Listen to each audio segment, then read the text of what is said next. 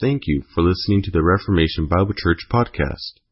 We hope you are edified and encouraged by our ministry as you listen to our Gospel of John sermon series. For more sermons and resources, please visit the RBC website at www.rbcbakersfield.org. Thank you once again, and may the Lord bless you. Our Lord and our God, we come before you in Jesus' name. We do thank you for your grace and for your mercy.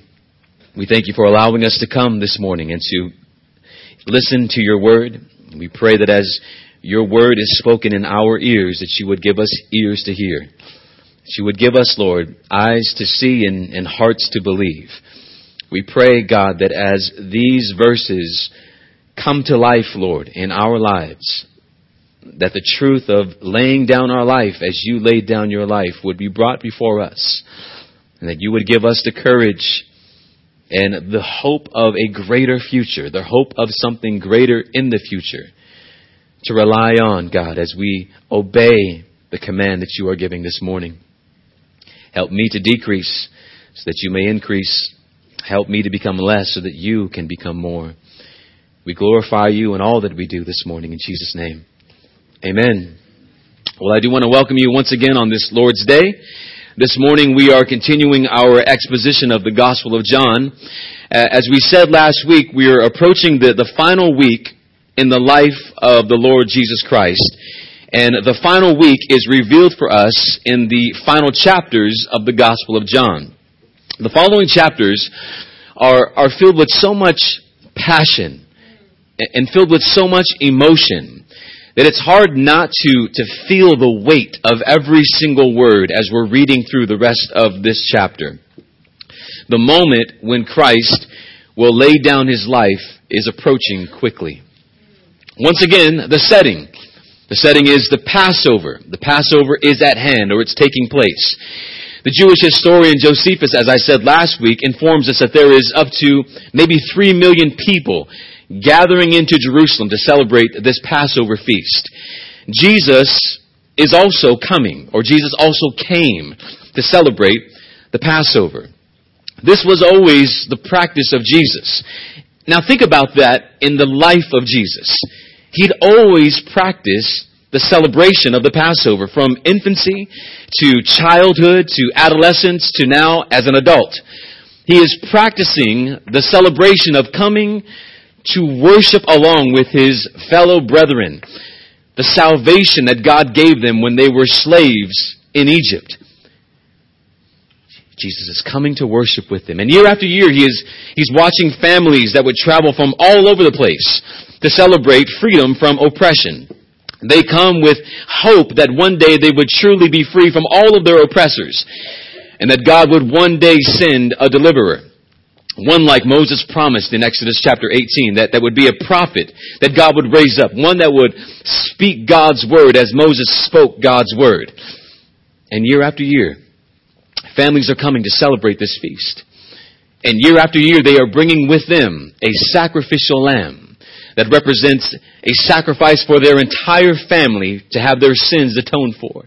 And Christ is watching year after year these families with hope of a future bring a lamb that they hope will atone for their sins for that year. But it'll just be for that year. The next year, Christ will see that same family go up again with another lamb, hoping that their sins would once again be atoned for. Year after year, for 33 years.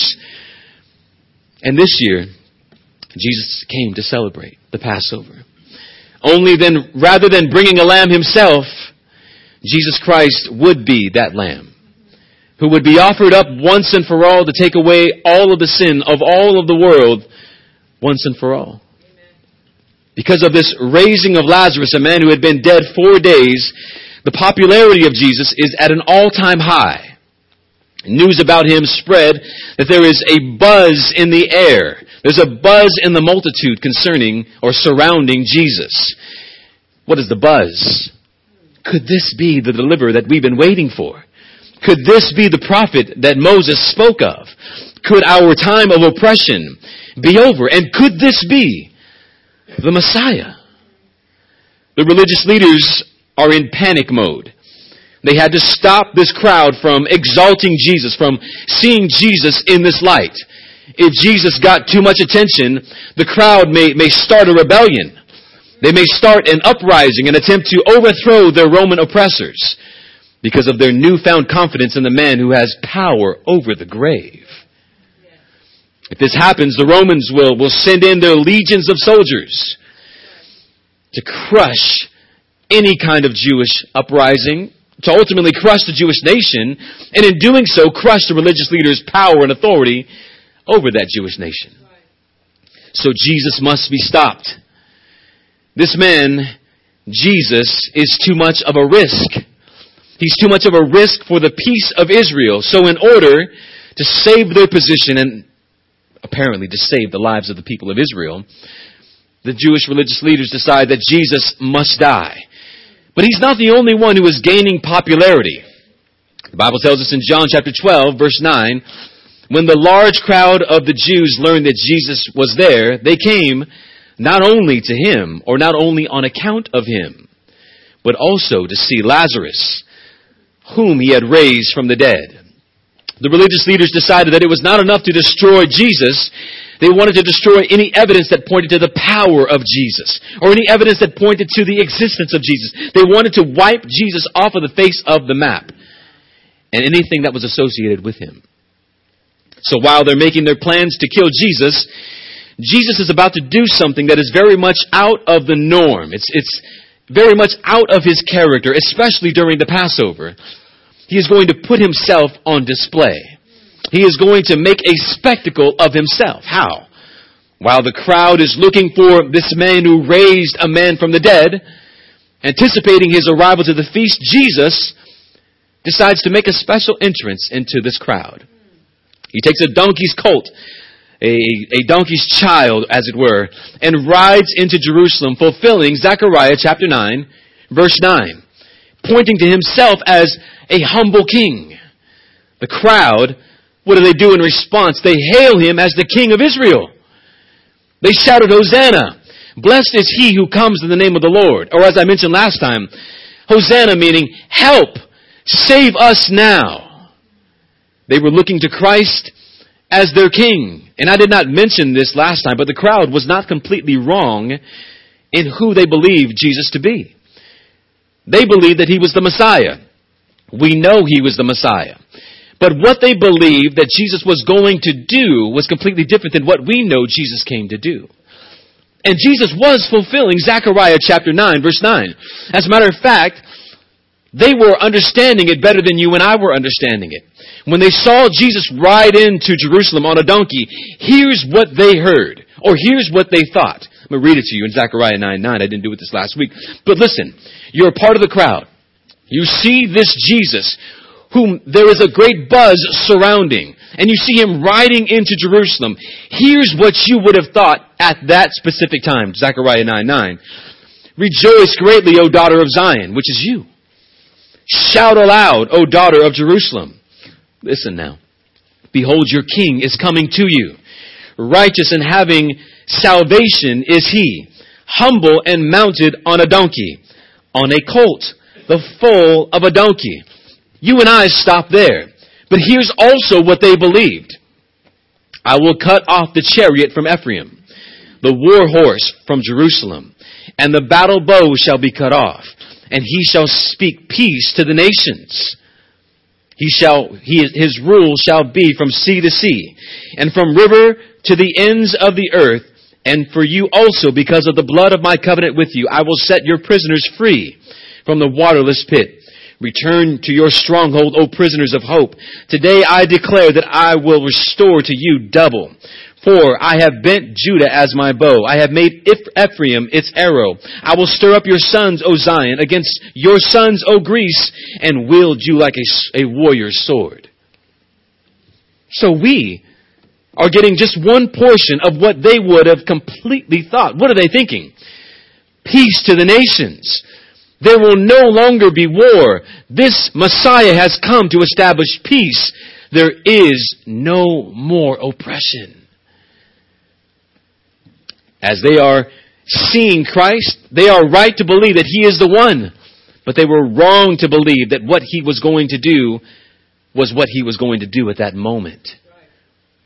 And while the religious leaders were planning more likely to kill Jesus after the Passover, this act on the part of Jesus, riding into Jerusalem on a donkey's colt, accelerated their plans. Jesus must die immediately. People were coming, coming to Jesus, coming to Lazarus. Lazarus was pointing to Jesus. The people that went to Lazarus were then going to other people and then pointing to Jesus. This, this great deal of evangelism is happening at this time. And the religious leaders are going out of their minds. It may be that this was a, merely a foreshadow of the work that Christ was going to accomplish, meaning drawing people from every tribe and nation and tongue to himself. But in the verses that we're going to see ahead, we're going to see something a lot different than what Christ or what the people are expecting concerning what he was going to do. In these six verses, we are going to see the hour, number one. We are going to see death and harvest. And number three, we are going to see your call to die and follow Christ. Let's stand for the reading of God's Word. John chapter 12. John chapter 12, verse number 20.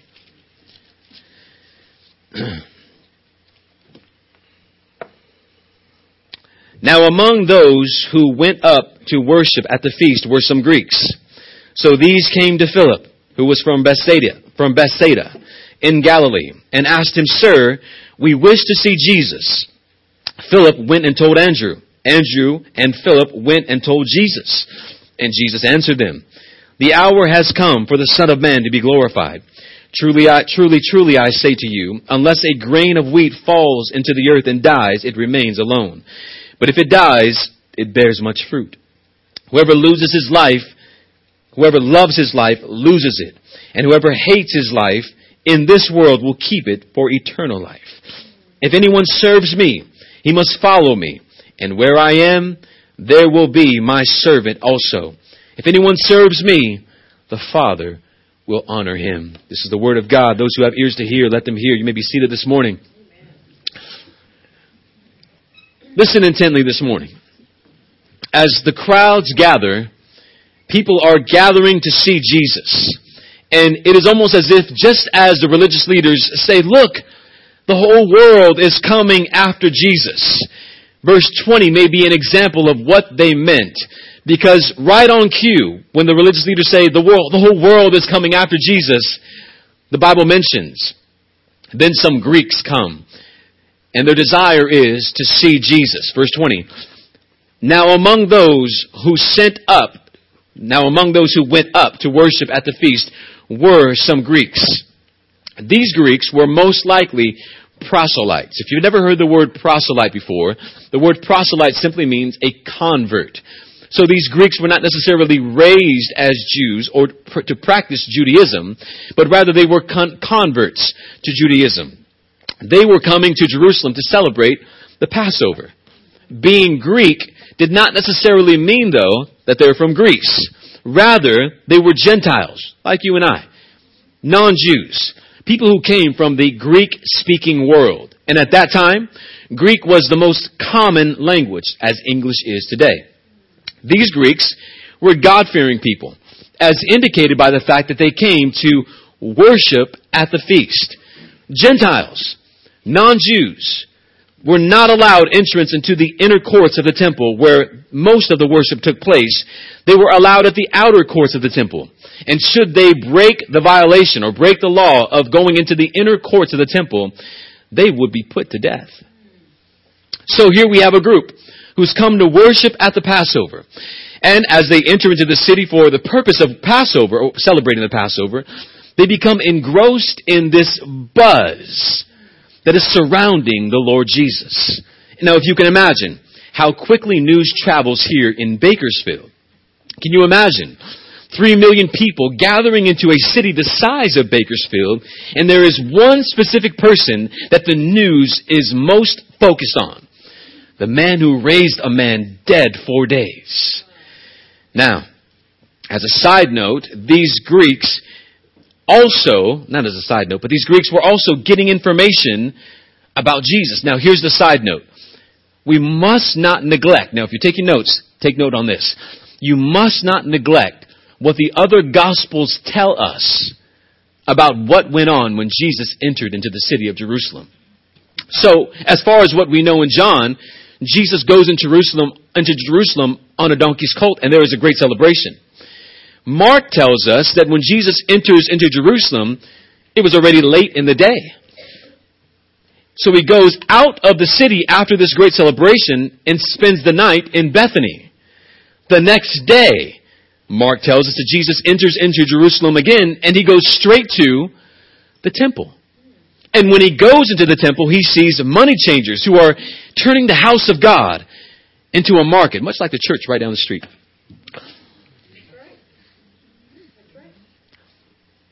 Mark 11:15 tells us that he entered into the temple and began to drive out those who sold and those who bought in the temple. He turned over the money changers and the seats of those who sold pigeons. Listen to what else. He would not even allow anyone to carry anything through the temple. And he was teaching them and saying to them, the crowd that's gathering say, what is this madman doing? He says to them, is it not written? My house shall be called a house of prayer for all the nations but you have made it a den of robbers. So yes, we see a triumphal entry. We also see Jesus enraged by the people turning his father's house into a market. So not only was news spreading about the man who raised Lazarus from the dead, but there are also news spreading about this man who just went crazy in the temple. All the more reason for people of Jerusalem and Greeks coming from other nations, other lands, to be intrigued by this man Jesus. Who is this guy? The Greeks were no different. Again, they're interested in finding out more information about Jesus, verse 2 or verse 21. So the, these, these Greeks came to Philip, who was from Bethsaida in Galilee. Why mention that? We'll talk about that in a moment. And asked him, Sir, we wish to see Jesus. Now, it's not obvious. It's not clear why they bring the request to Philip. How many disciples were there? 12, and there were probably more people gathering around Jesus claiming to be one of his disciples, but they go specifically to Philip. Why? These Greeks, they're requesting a meeting with Jesus, or they're actually requesting seeing Jesus. Now, everyone can see Jesus. He's visible to everyone, but they're requesting something more. They want a meeting with Jesus. They want to meet with him. They want to speak with him.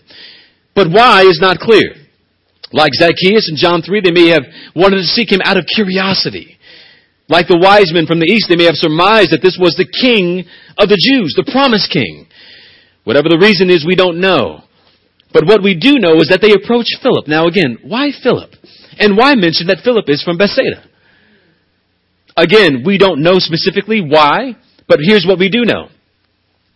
Philip is the only of all of the disciples who had a Greek name.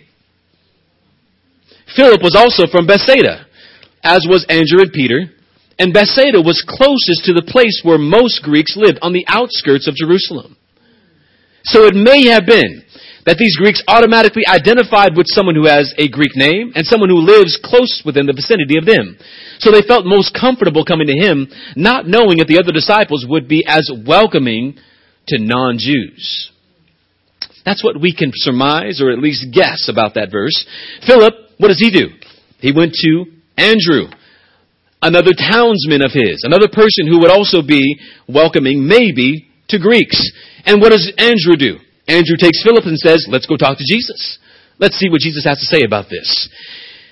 Why do they ask Jesus for permission?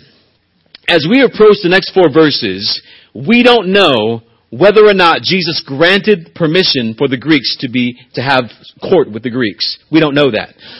We don't know if Jesus allows them or denies them from coming to speak to him. But what we do know is what we want to focus on. What we do know is that when the request of the Greeks comes to, see Jesus, Jesus begins to speak. And what he says brings some kind of clarity to his disciples concerning the moment that they found themselves in. Keep that in mind. So let's deal with number one. Number one, the hour. Verse 23. Now, get the picture. These Greeks are coming to Jesus, they, or to his disciples. They want to see Jesus. And here's his response to, hey, there's some Greeks who want to see you. Jesus responded, or the answer answered them, The hour has come for the Son of Man to be glorified. What? Why would you say that? No one asked you about your time of glorification. Greeks want to see you. Why would Jesus give this response when the request of Greeks comes to him? We might think that Jesus would say, yes, I would think, let them come. The more the merrier. Yes, let them come and share with, with you the wonders of the kingdom. Or, of course, the kingdom of God is for all those who have been given ears and eyes to see, right? That's not what he says. Instead, the hour has come for the Son of Man to be glorified. Why? You have to ask these questions when you're studying God's Word. Why? We don't know. But what we must focus on is what we do know. And then draw conclusions from what God has given us. We must not forget that this passage is not far removed from what had happened the previous day. Let's go back one day. John 12, 12. The large crowd had come to the feast, heard that Jesus was coming to Jerusalem, so they took branches of palm trees and went out to meet him, crying out, Hosanna! Blessed is he who comes in the name of the Lord, even the King of Israel. That's what happened the day before. As Jesus rides in, they believe that he was slash is the one that they were waiting for. But what did they believe about him? What did the crowds believe about him? What did they expect from him? Well, we talked about last week, they expected a king like that of David, who would rule over all of Israel and destroy anyone who dared to oppose the people of God. That's what's in, in their minds. They expected peace and prosperity here on earth, and that this man, Jesus, would be the one who would be their ruler. But they were not only the ones, the crowd was not the only ones who were confused about what Jesus came to do. There was another group of people that also were confused about what all of this meant. His disciples. His disciples were also confused about the purpose and the mission of Christ. Although they did not, although Jesus taught constantly about his purpose and about his mission was to come to lay down his life for the world, his disciples' understanding of his mission was veiled. Verse 16 tells us that his disciples did not understand these things at first. Remember that? But when Jesus was glorified, after it was all done, then they remembered that these things that had been written about him had been written about him and done to him. So these Greeks come to Jesus, and we can assume that they have fallen into the assumptions of the crowd that are shouting Hosanna and have fallen into that they believe Jesus is the king and that they also expect the same thing that the crowd is expecting from him. Don't for a moment think that the disciples were not as, as human as you and I. And don't for a moment think that they did not have the same assumptions as the rest of the human crowd around them. Now, what does all this have to do with Jesus saying, the hour has come for the Son of Man to be glorified? Because as the Greeks come, Jesus, who knows all men, John 2, 4, 224, also knows the hearts of another group of people who may be overly excited and ultimately confused about what the Greeks coming to Jesus might mean. His disciples. Meaning this. J.C. Ryle, I love what he says on this. Our Lord saw the state of mind in which his followers were. He saw them excited by his triumphal entry into Jerusalem and the desire of strangers like the Greeks to see their master. He saw that they were secretly, eh, secretly expecting a glorious kingdom to be immediately set up in which they would have had, listen, chief places, power, and authority. He proceeds to rectify their conceptions, squash them, and to remind them of what he had repeatedly told them. He must die. Imagine you being one of the twelve disciples. You are specifically chosen by Christ to be one of the twelve that he would train. You would be one of the intimate companions with Christ and you would walk with him every single day. You would hear his words every day. You would be given a specific responsibility. You would have access to him every day, anytime you wanted him. Listen now. And now, there was a countless multitude seeking just a piece of what you've been walking with every single day for the past three and a half years. How would you feel if they're seeking the guy that you know like a brother? You would feel some kind of ownership. You would feel some kind of sense of pride that you've known him before everyone. It's almost like when a musician gets really popular. And you've been listening to that musician for the past four years. And it almost feels like I've known him before you guys have all known him. As if he knows you just as much as you know him. I would feel a sense of pride. That I am his intimate companion, that he calls me disciple. He's even given me a nickname. I'm the rock. Right? I'm a son of thunder. Right? Don't think for a moment again that these men were not as human as you and I. They were not chosen because of their greatness. They were chosen specifically because there was nothing great about them. Christ then knows their hearts. He knows the hearts of all men. He knows your heart, my heart. He knew their heart better than their own mother knew their heart. So in order to bring them back to earth, as it were, Christ makes this dramatic statement. You are excited about what's going on. You're excited about Greeks coming. You think something spectacular is going to happen. Let me tell you what that is. The hour has come for the Son of Man to be glorified. Now, they may have been thinking, exactly. That's what we want. Glorification. Let's have you be exalted. We'll be your princes. But that's not what he meant. They thought what Christ meant was completely different than what Christ meant. What Christ meant and what they thought were two completely different things, right? Christ used one of his favorite titles, the Son of Man. He's used it 80 times in the New Testament. Referring back to the book of Daniel, the one who comes, the Son of Man who comes with power and authority and glory. But at this moment, Christ is speaking about an hour in which glory will be attained, listen, through death. His time in the world was about to end. He was about to finish the work that he came to do and then be, and then ascend to the Father. The hour is much different than the hour that they were expecting. They were expecting an hour when he would sit on a throne. Christ was pointing them to an hour when he would hang on a cross. They were expecting the overthrowing of earthly oppressors. Christ was coming to destroy Satan and the oppressive power of sin. Glorified means to be crucified. Because it is only through crucifixion that Christ will receive any glorification. Hebrews 12, 12, looking unto Jesus the author or the founder and perfecter of our faith, who for the joy set before him endured the cross, despising the shame, and is seated at the right hand of the throne of God. And I would be remiss to say that if I didn't say that the coming of the Greeks also seems to be a sign that the hour has come. It's now arrived. The Gentiles are even coming to believe, fulfilling the promise not only in Isaiah, which you should read back on, but also going even back to the promise of Abraham that all nations would be blessed through him. And now the nations are coming. They had always been a part of God's plan. This is not something new. It's, they've always been a part, we have always been a part of God's plan. And it is now taking place.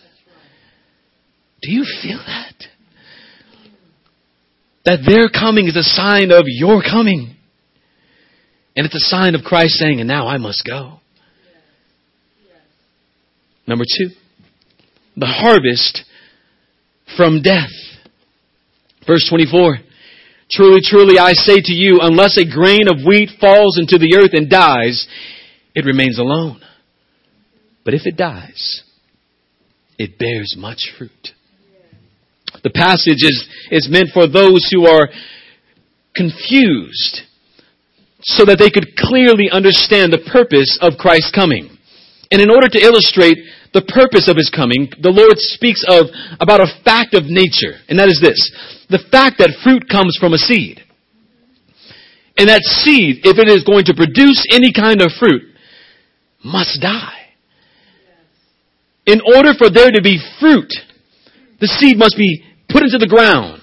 And when it goes into the ground, it must rot, it must decay, it must then, and it, it must die, and then it will germinate.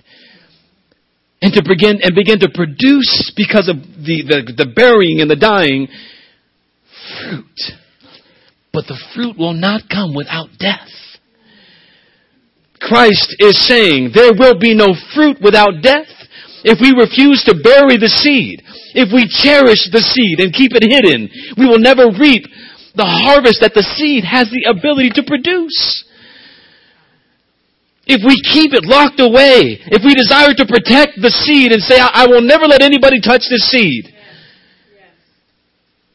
then the world who is hungry will starve.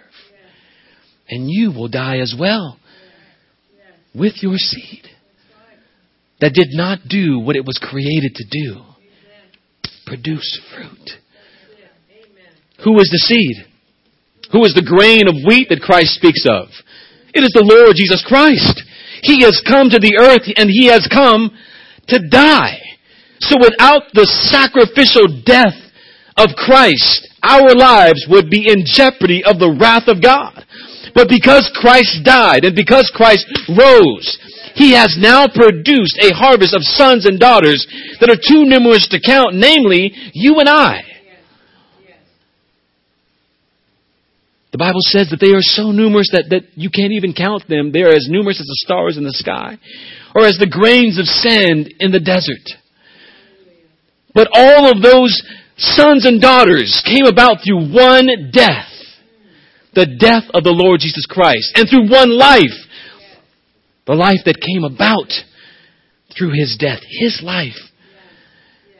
He is the first fruits of all of us to wish that he would not die, as his disciples did and will, and will do.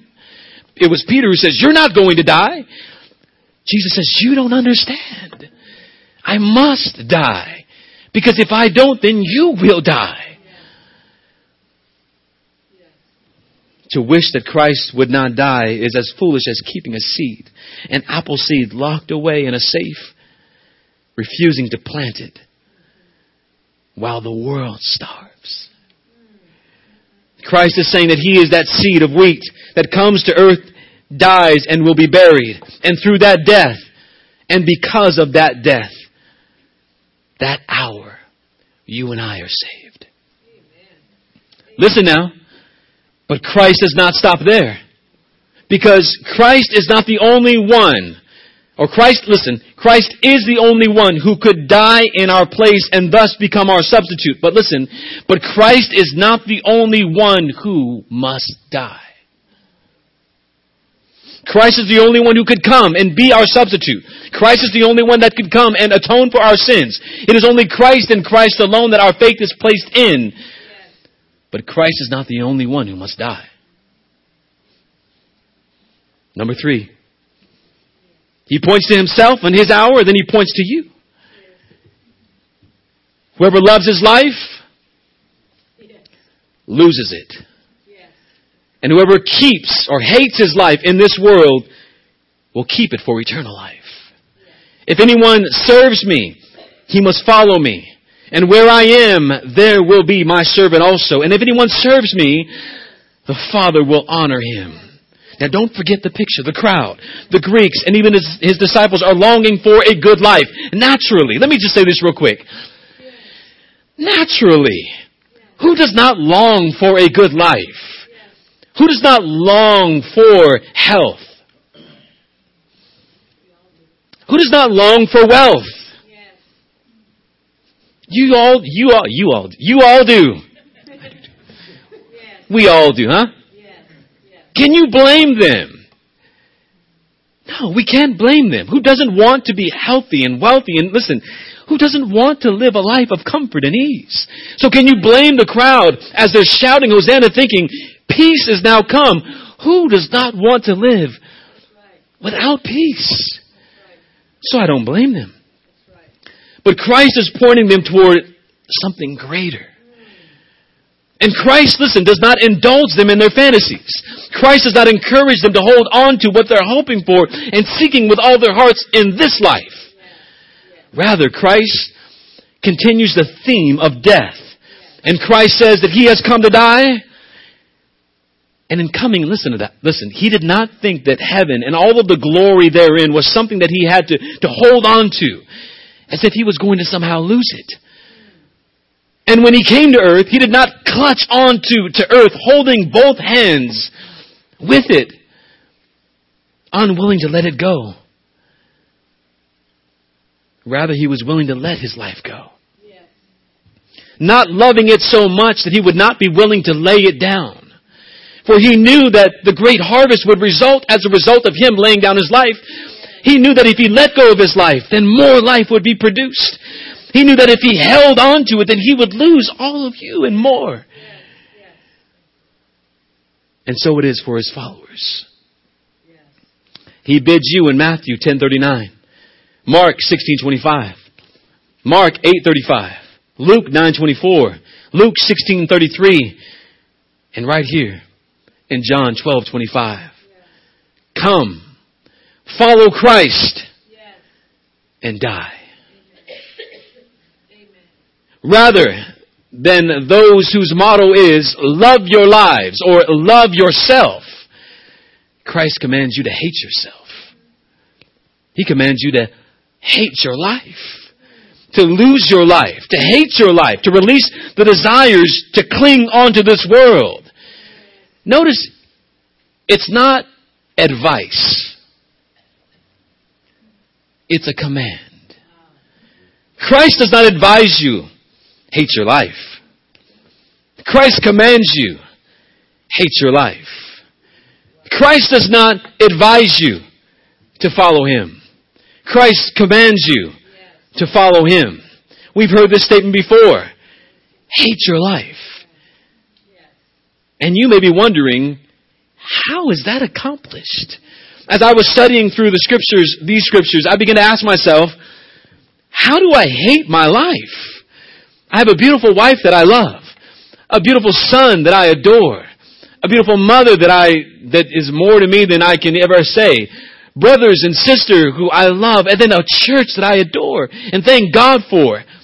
I love my life. And you may be saying the same thing, some of you. How do I hate something that is perceived as a blessing from God to me? And Calvin, John Calvin, gives us some, some helpful insight into how this is accomplished. Listen to Calvin.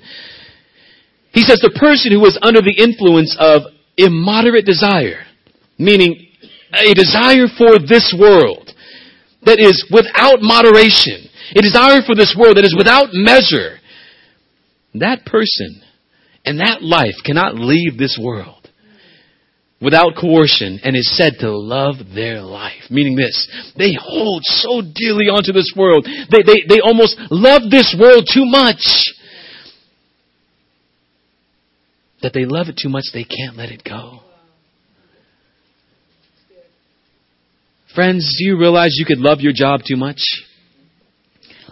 Friends, do you realize that you could love your wife and your son and your family too much.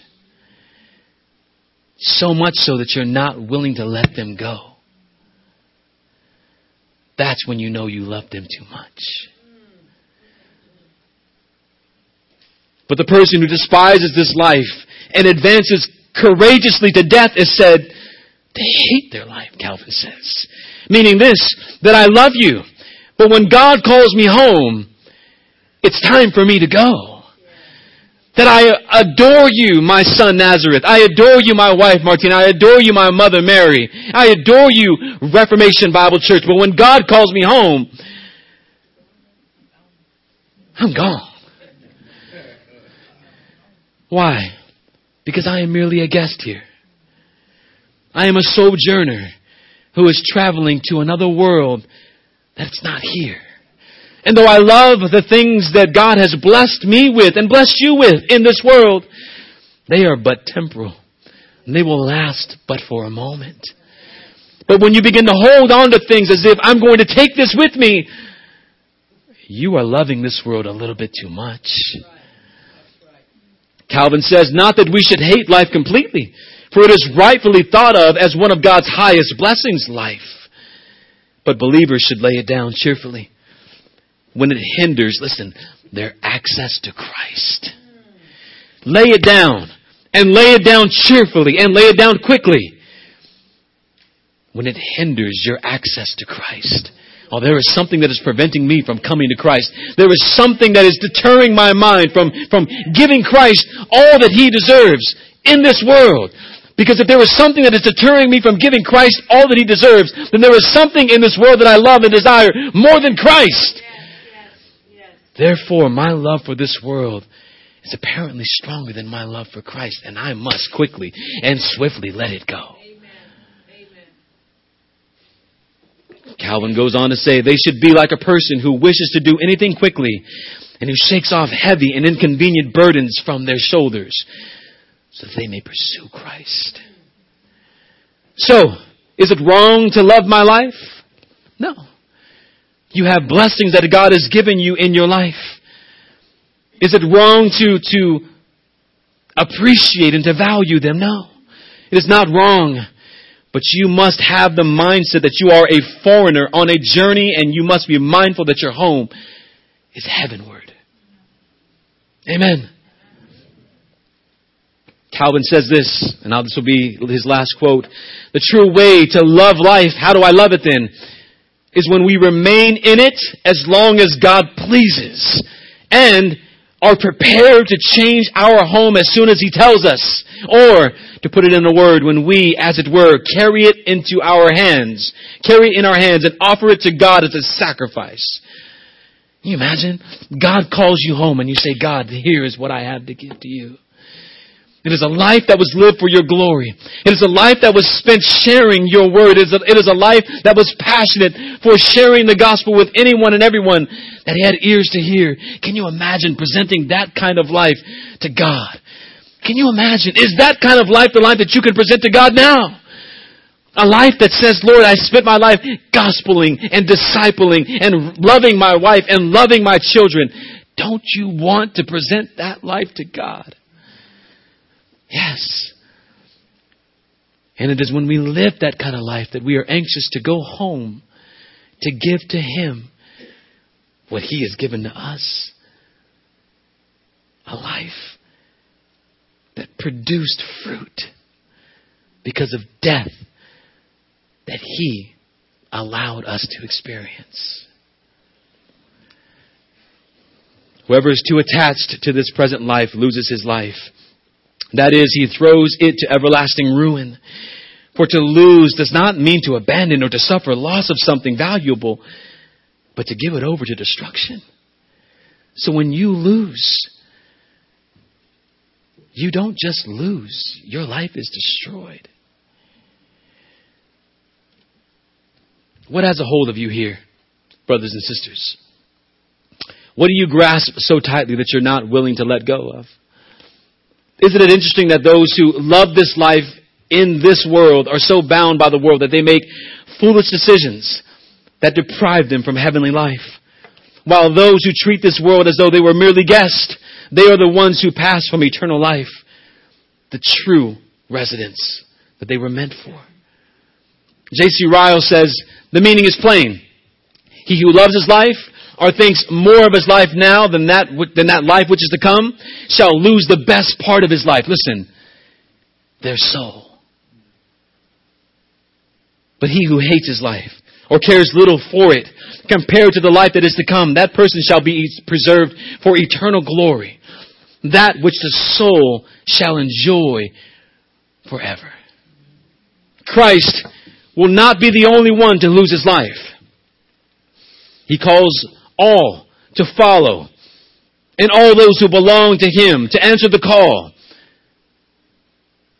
and to pay the cost of forsaking this world and all that we expect, all that we desire from it. Why? Because there is someone greater. We have found a greater treasure, one that cannot be compared to anything in this world. Christ, in effect, turns his disciples and to those who have ears to hear. And he says, this hour, my hour, it's not just mine. It will soon be yours. You want to follow Christ? You want to call yourself a Christian? You want to identify yourself with Christ? Then will you follow him? Verse 26, if anyone serves me, he must follow me. Listen to this in closing. Where are you willing to follow Jesus to? How far will you follow him?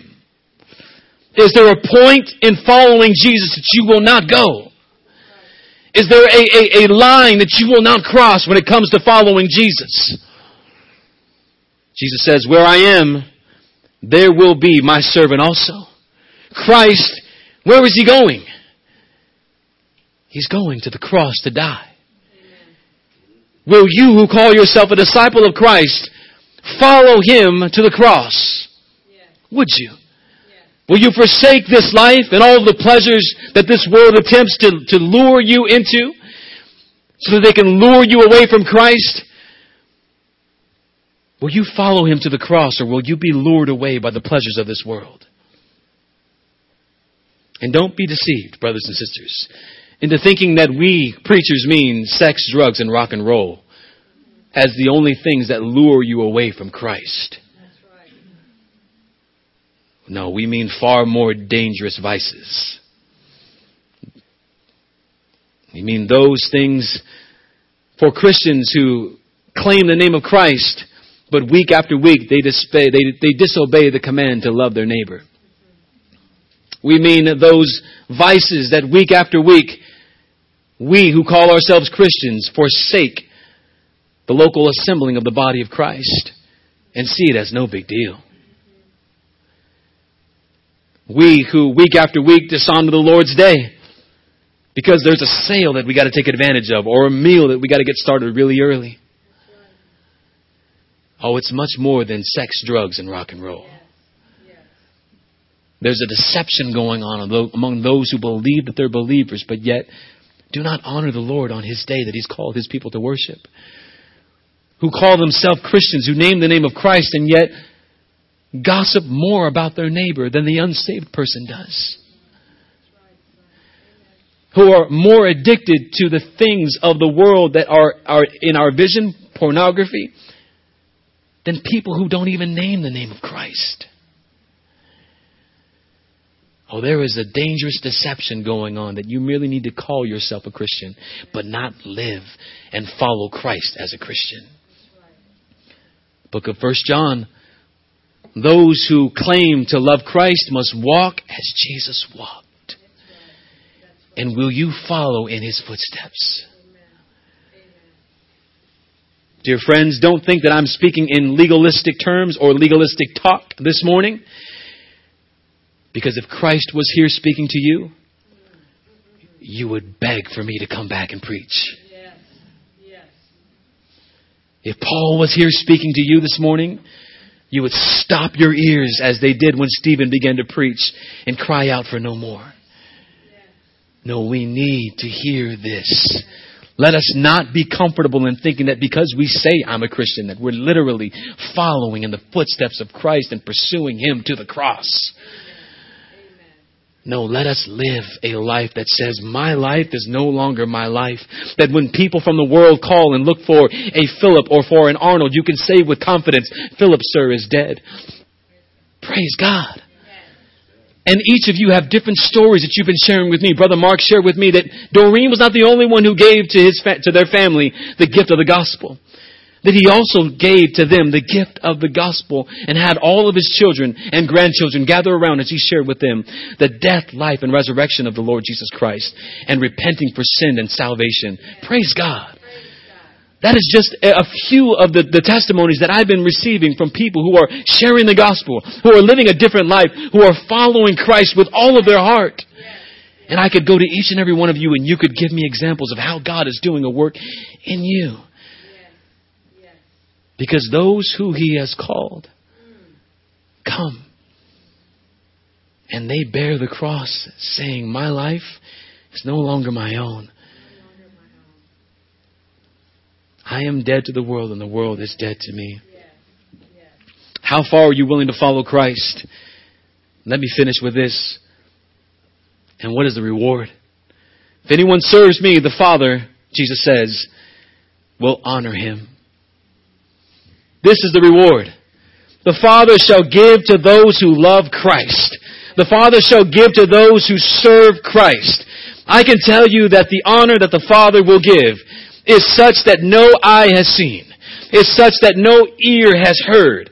How can we even begin to describe the crown that will be put, placed on our head and the words of well done, good and faithful sir? How can we begin to explain the great riches and reward that God will give us simply for serving Him and He's the one who saved us?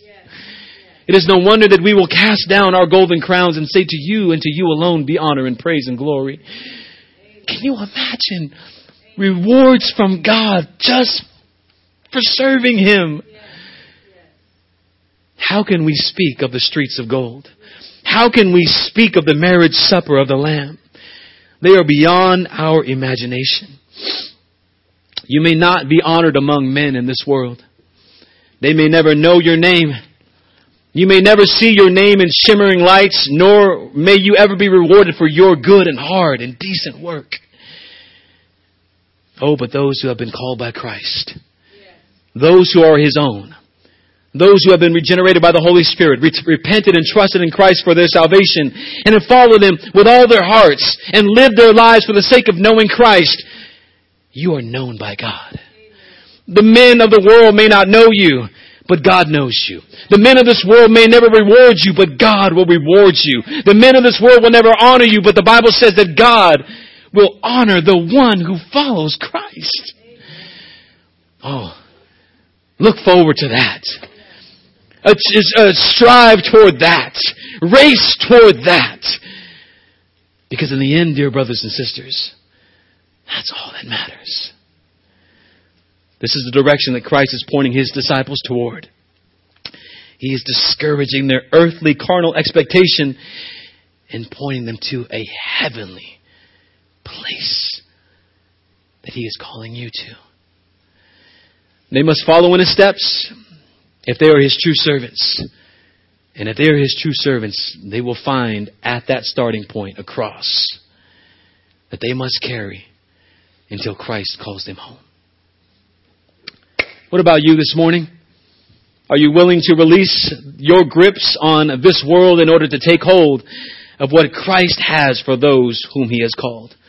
And for those who have such a desire, He is calling you toward Himself and heavenward to be glorified with Him. He alone could give us life, and He alone is our atonement for our sin. And He calls you to repent and believe this morning. Will you follow him? Will you die? Or will you lock away your life hoping to preserve it? My dear friends, if you attempt to save your life, you will lose it. But if you lose your life for the sake of Christ, you will find it. It is only found in Christ. This morning, as we come to the Lord's table, we celebrate that life that Christ has laid down so that we might live. I invite all of the members of the body of Christ who are in right standing with their church to come and to celebrate the life of Christ. That our lives now are hidden in His life. Let's stand